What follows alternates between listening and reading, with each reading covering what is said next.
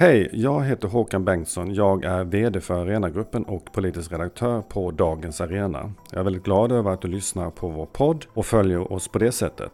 Du får också gärna följa våra andra verksamheter inom Arenagruppen där vi bedriver progressiv idé och opinionsbildning. Vi är en ideell förening som inte har någon ägare i form av ett företag eller organisation. Det innebär att alla våra intäkter går till vår verksamhet, inte till någon aktieutdelning till någon ägare. Ett sätt att stödja den här verksamheten är att du blir bidragsgivare till Dagens Arena. Du kan också teckna dig för vårt nyhetsbrev som är kostnadsfritt. Gå in på dagensarena.se så kan du läsa mer om hur detta går till.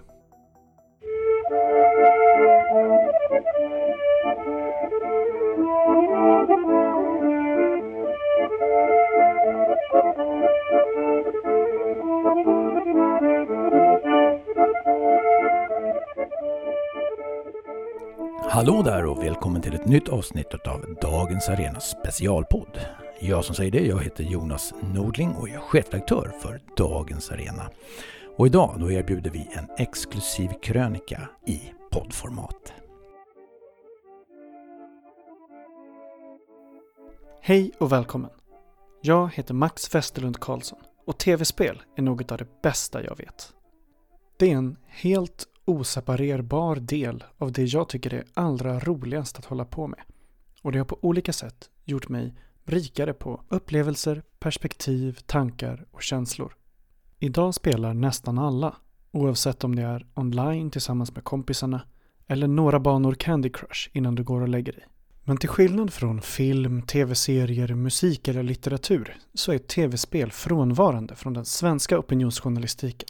Det blir ibland som att tv-spel skulle vara någon neutral mark utan politik. Och det är såklart inte sant. Tv-spel är en enorm ekonomisk och kulturell kraft. Och det ligger såklart mycket politik i det.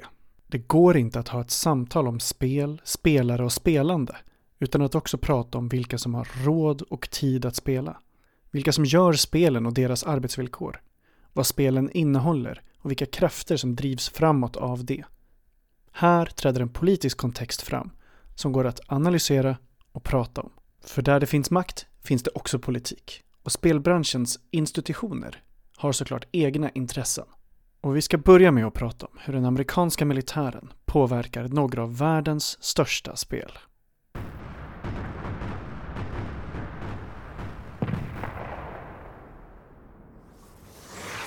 Call of Duty, eller COD, är en av historiens bäst säljande tv-spelserier.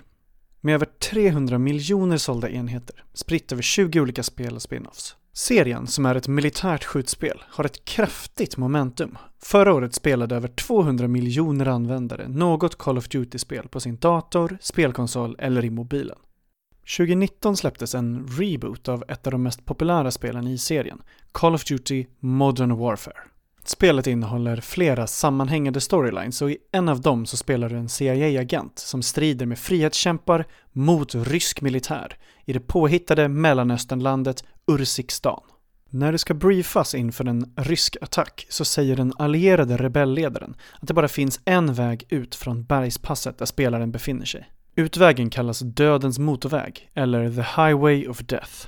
I förbifarten säger rebellledaren att namnet Dödens motorväg kommer ifrån när rysk militär bombade flyende civila under sin invasion av Urzikstan och att den ryska militären därefter instiftat tvångsarbete, tortyr och avrättningar och att de har använt kemiska vapen mot folket i regionen. Den här berättelsen är faktiskt delvis sann. Men det var inte Ryssland som bombade Dödens motorväg, utan USA och den amerikanska militären under Kuwaitkriget också kallat Gulfkriget. Motorvägen som det handlar om ligger precis utanför Kuwait City och händelsen ägde rum vintern mellan 90 och 91. Det amerikanska flygvapnet lyckades stänga in en konvoj med över 2000 bilar på en sexfilig motorväg. Det exakta dödsantalet fastställdes alltid, men klart står att hundratals människor förlorade sina liv när det amerikanska flygvapnet bombade varenda bil i en attack som idag ses som ett uppenbart krigsbrott, bland annat av USAs tidigare justitiekansler Ramsey Clark. Konvojen var en del av en reträtt och många av de som dödades i massakern var civila. Flera var flyende migrantarbetare från Palestina, Bangladesh, Sudan och Egypten. Och efter attacken så vägrade amerikanska tidningar att publicera bilder på offer med hänvisning till att de var alldeles för hemska.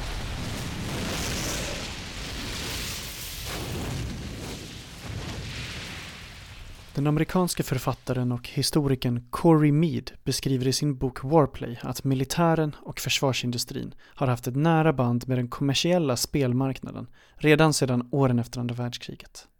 Det allra första tv-spelet, Space War, var finansierat av Pentagon. Och spelet America's Army från 2002 var utvecklat med den första versionen av grafikmotorn som idag driver Fortnite och flera andra stora spel. America's Army, som var utvecklat för att vara ett direkt rekryteringsverktyg, fick hård kritik för att du som spelar aldrig kan dö, bara döda andra. Och det såg som att man skönmålade verkligheten.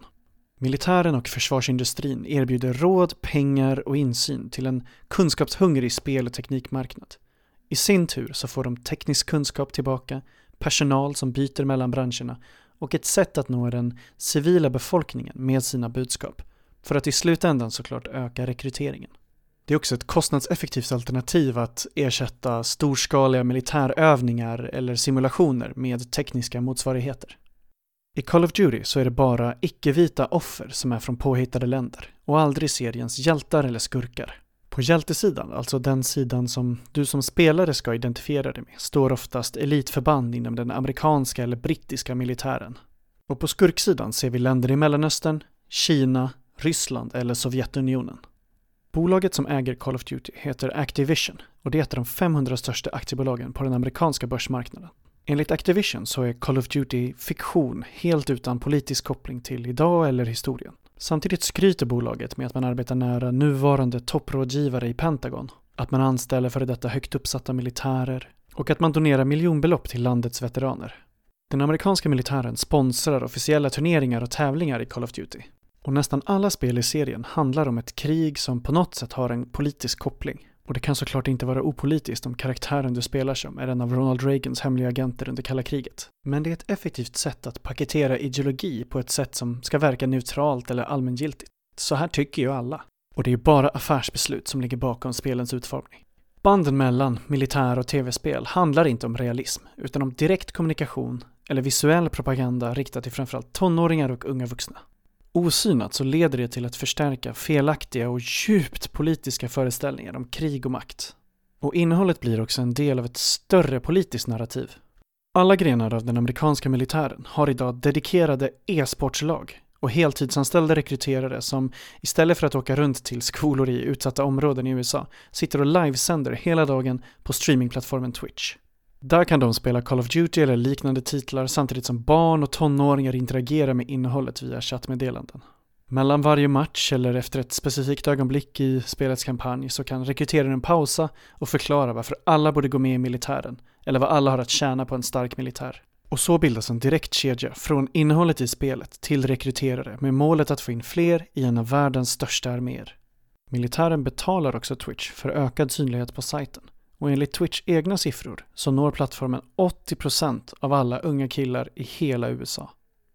Om du jämför filmer och tv-spel så finns det en jättestor skillnad i frekvens som också är viktig att tänka på. En krigsfilm tar två eller tre timmar att titta på och en riktigt bra krigsfilm kan du se om kanske en eller två gånger. Men ett spel kan lätt ta mer än 30-40 timmar att spela igenom. Och med online-delen av spel så kan du ofta lägga ner hundratals timmar i den här världen. Den svenska försvarsmakten har inte riktigt kommit lika långt, även om de också är på plats och ställer ut på spelmässor som DreamHack och har med svenska e-sportstjärnor i sina officiella podcasts. Spel som Call of Duty har en politik som vittvättar krig, steriliserar våld och maskerar det djupa trauma som drabbar alla inblandade. Och det är också ett bekvämt sätt att skönmåla konflikter som västerländska stater deltar i runt om i världen. Särskilt farligt med det här är hur militären via tv-spelen kan ta en direkt väg till barn och unga utan att gå förbi föräldrar eller vårdnadshavare på ett sätt som både är oreglerat och osynligt om du inte tittar riktigt noga eller själv har tillgång till de kanalerna. Och jag ska avsluta med ett citat från Justin Hendricks, chef på NYC Media Lab. Det är oroande om barn får intrycket att militären är som ett tv-spel. Oavsett om det handlar om robotar eller om drönare så är det sista vi behöver mindre mänsklighet i krig. Jag som pratar heter Max Westerlund Karlsson och jag vill tacka dig för att du lyssnade på det här specialavsnittet.